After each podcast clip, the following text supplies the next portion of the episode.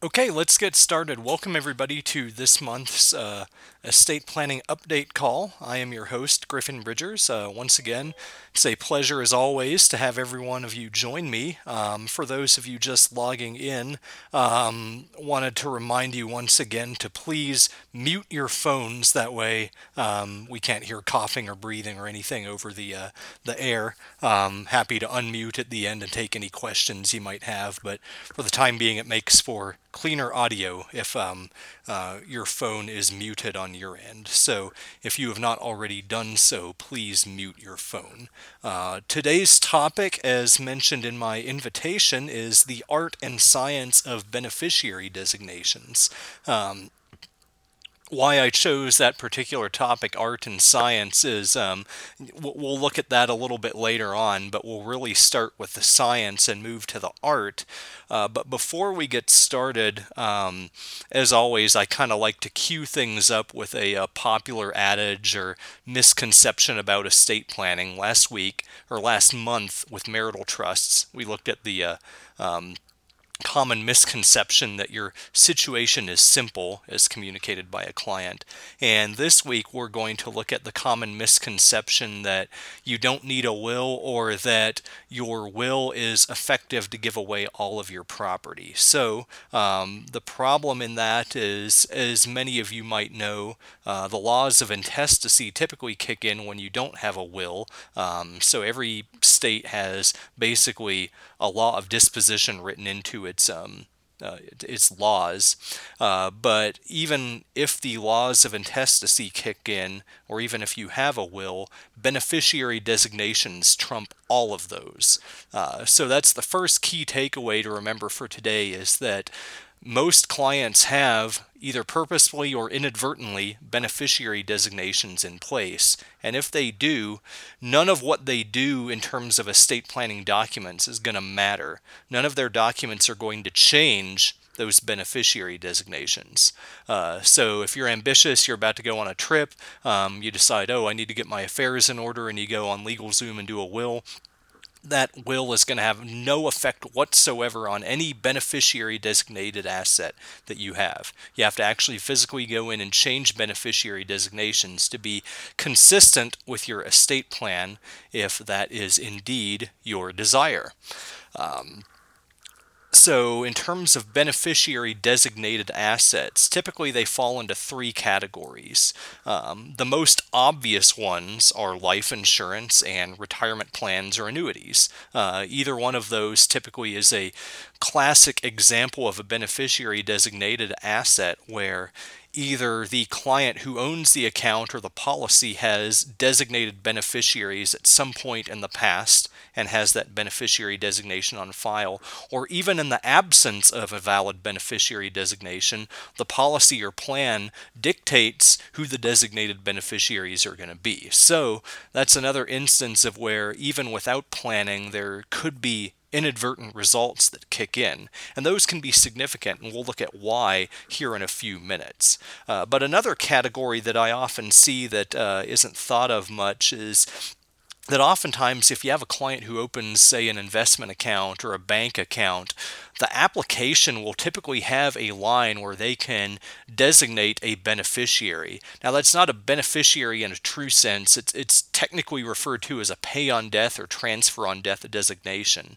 But I'm seeing more and more clients come into my office who, at some point, maybe in applying for the account, have filled that line out and maybe named a former spouse as a, a beneficiary, even though they are no longer married to that person, or maybe have named their children equally, even though they intend the account to go to their spouse, or some other result that is not desirable given their current circumstances. So it's also, I think, important to kind of look into uh, not only the life insurance and retirement account beneficiary designations, but also check and see if any of your clients' traditional accounts have some sort of pay on death or transfer on death designation on file, because that could easily blow up their will or their estate planning documents as well.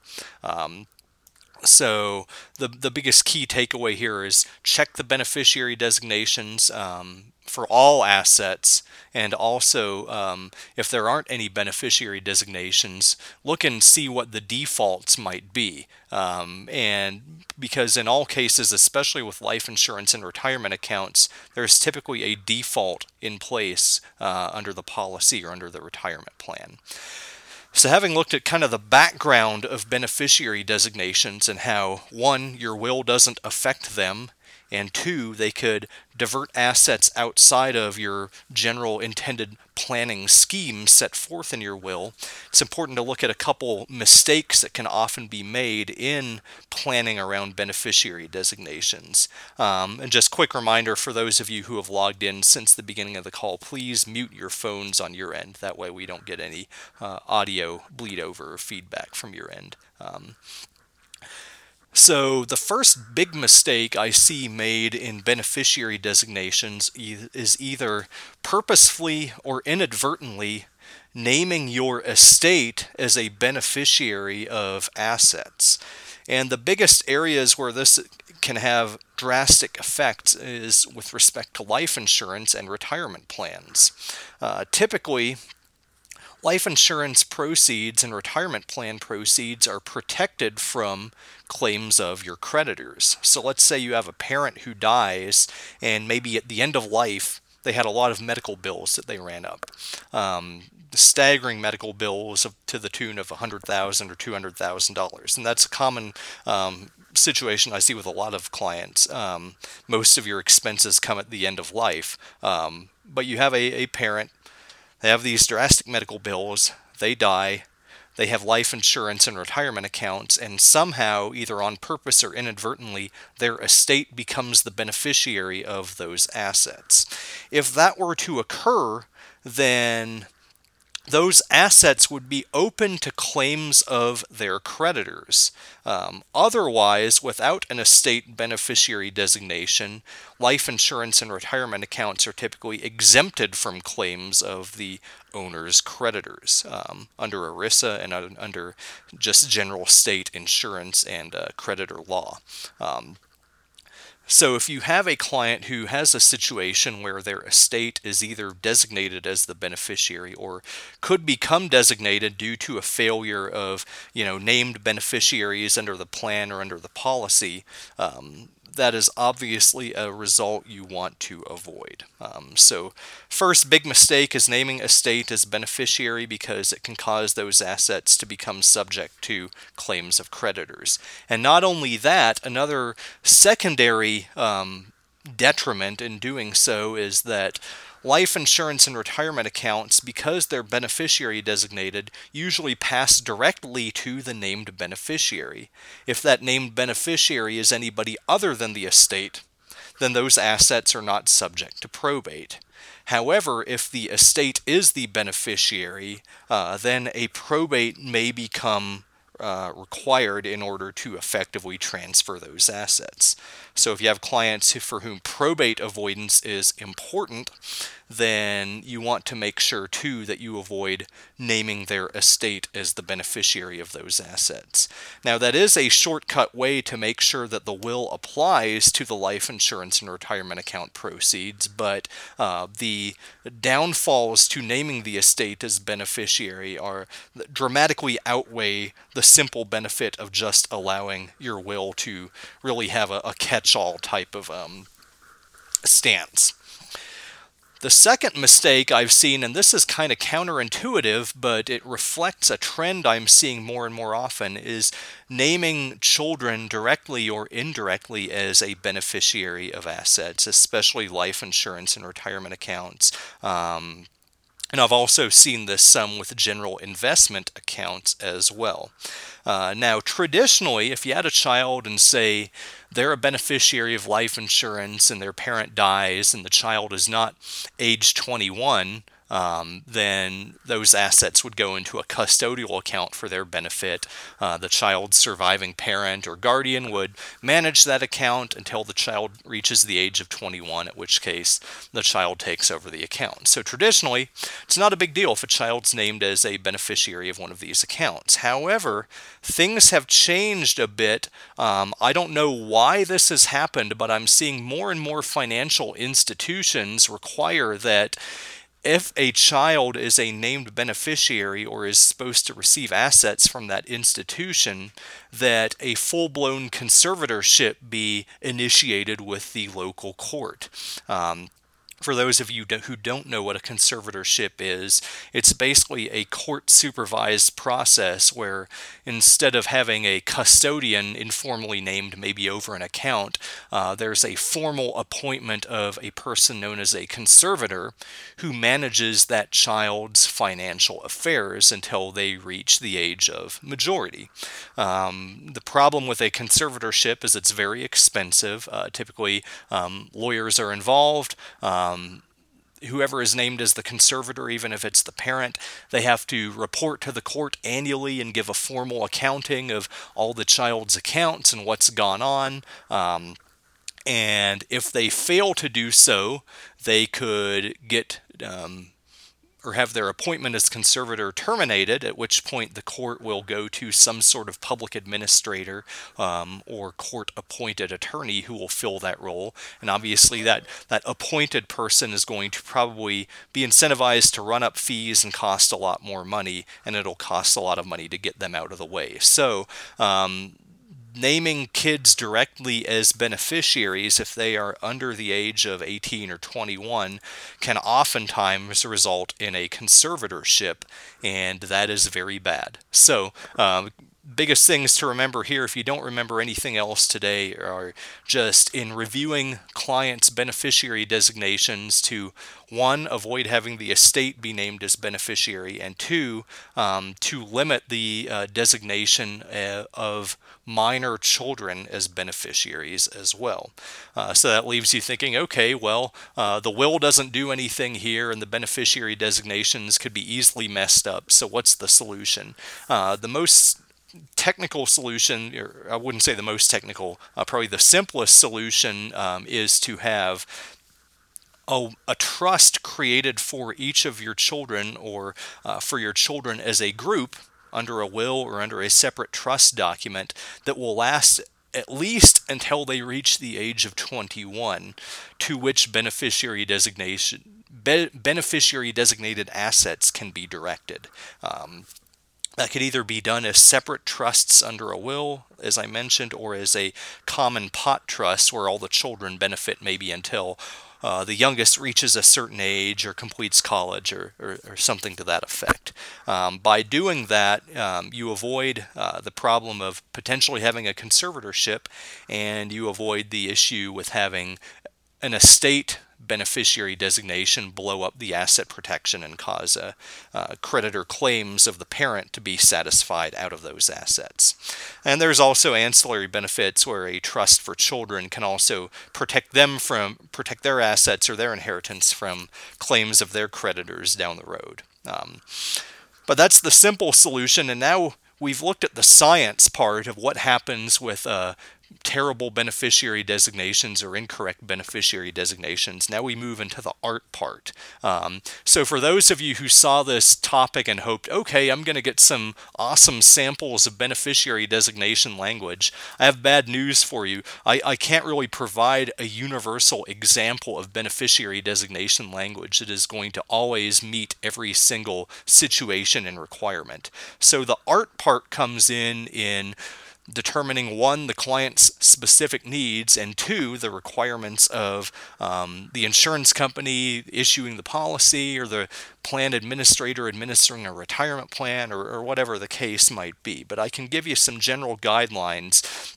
that illustrate how this is more art than science. Um, one common approach I've seen used and that I sometimes use in my practice is if, say, children are going to be contingent beneficiaries on an account, um, you can just state that um, I name maybe my descendants by representation as beneficiaries. However, if any separate trust is created for any of them, maybe under my will or under a separate trust, then that trust will instead be the beneficiary of that child's share of the beneficiary designated asset. Um, that's kind of a good catch all. Um, that's as universal of a beneficiary designation as I can provide for you. Um, but another, if you want to dig a little bit deeper into the topic and look more at um, specific application, it's important to kind of draw um, a subtle distinction that many people aren't aware of. Some states treat a trust as a separate legal entity, and Colorado is one of those. So in Colorado, common practice is to directly name a trust as a beneficiary and identify that trust without reference to whoever is serving as the trustee at the time. But in other states, uh, the trust itself is not designated or, or is not treated under state law as a separate legal entity.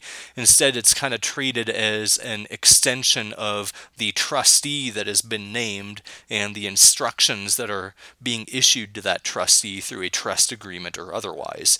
So, in those states, oftentimes instead of naming the trust directly, you're naming the trustee and identifying the specific trust. So, that creates two separate outcomes where maybe in Colorado you might name, you know, the trust directly or state, you know, the separate trust for the benefit of my child under my will or something to that effect where you identify the trust by name.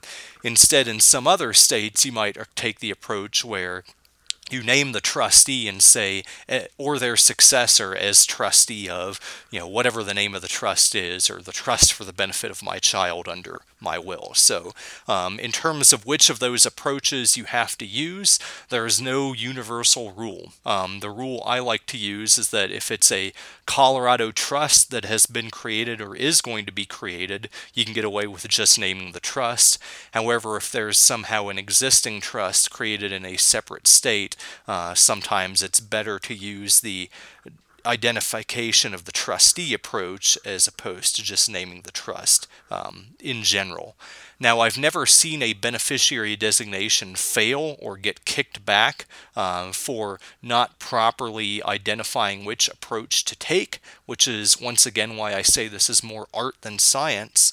Um, but the key takeaway here is that uh, there's no hard and fast rule for beneficiary designations. What helps is to, one, check local law. Um, you know, most of you in this call, you know, practice in Colorado, so um, you're going to use the trust in most cases as the uh, designated beneficiary and not the trustee.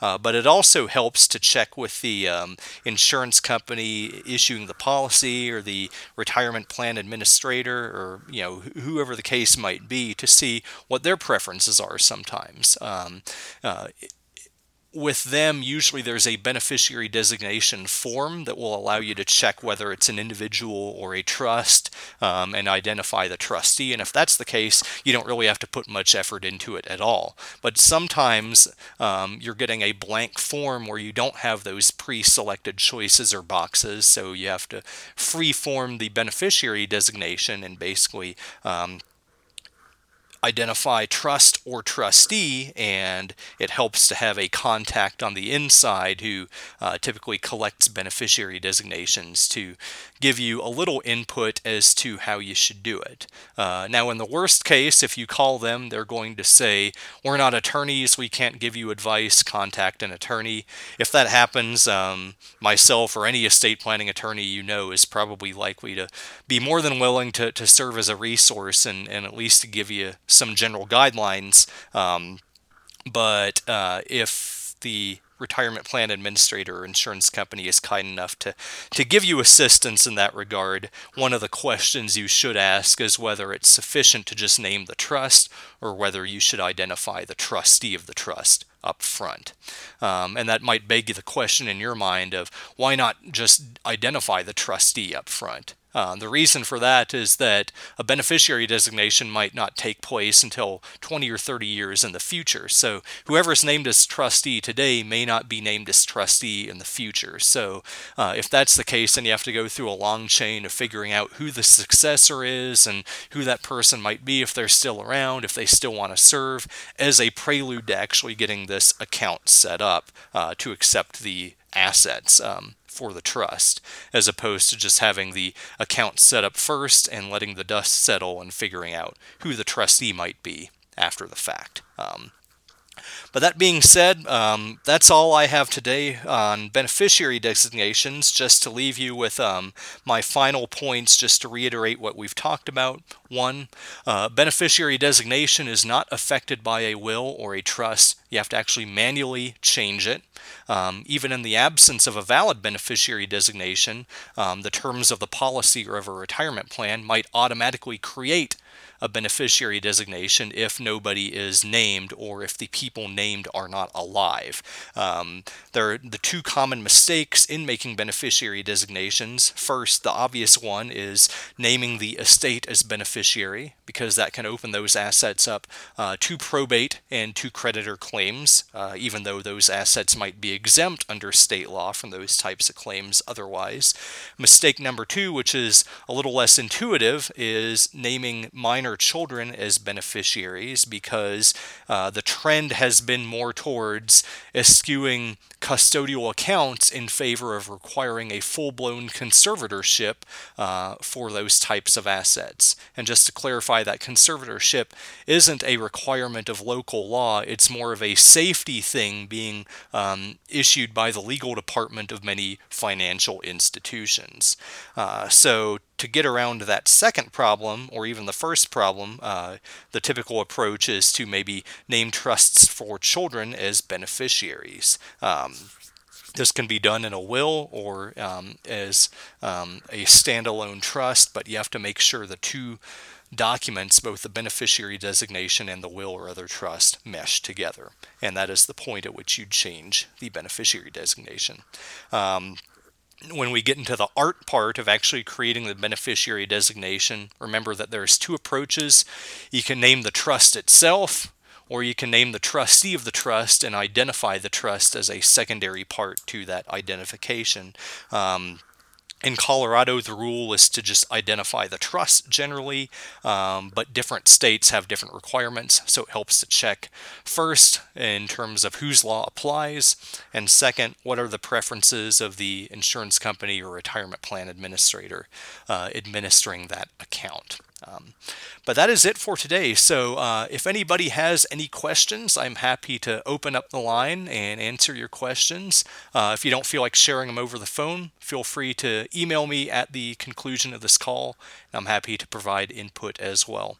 Um, also, if you're interested in a brief breakdown and just bullet points of what we talked about today, I'm happy to provide that as well. Just shoot me an email. Um, if you wonder why I don't provide that up front, uh, you wouldn't have much incentive to participate the call without uh, a guideline. And um, I, just, uh, I don't like to give away the farm before uh, you get to, to tune into the discussion. So, um, any questions? Uh, going once, going twice. Anybody?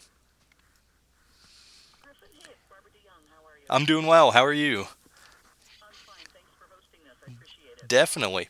I wondered if we could get back to the question of designating children when, when I'm working, say, with parents mm-hmm. who have younger children, especially if they have not gone to the effort yet of naming a guardian, selecting a guardian for their children's benefit if something happens to them both at once. What would you say is the best solution apart from naming each other as primary beneficiary?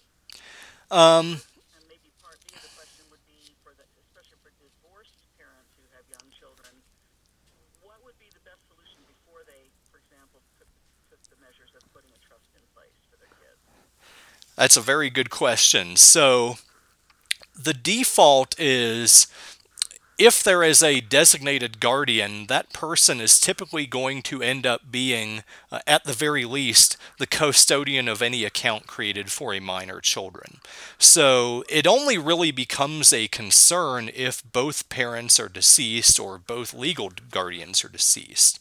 Um, so in that case, um, I would say you're typically fine just naming the children and maybe just uh, identifying that they're under age 18 and that you know a parent is acting as custodian for them um, but there's very little that can be done i think if you run into a situation where um, a financial company comes back and says, "Hey, we want a full-blown conservatorship as a condition to um, providing these assets to the child." Um, and and and it, it's funny because I've seen that you know both by um, life insurance companies uh, requiring that even if one natural parent is still alive, and I've also seen it happen um, even with just you know general financial assets, I think from Fidelity actually, where they required a conservatorship as a condition to children receiving small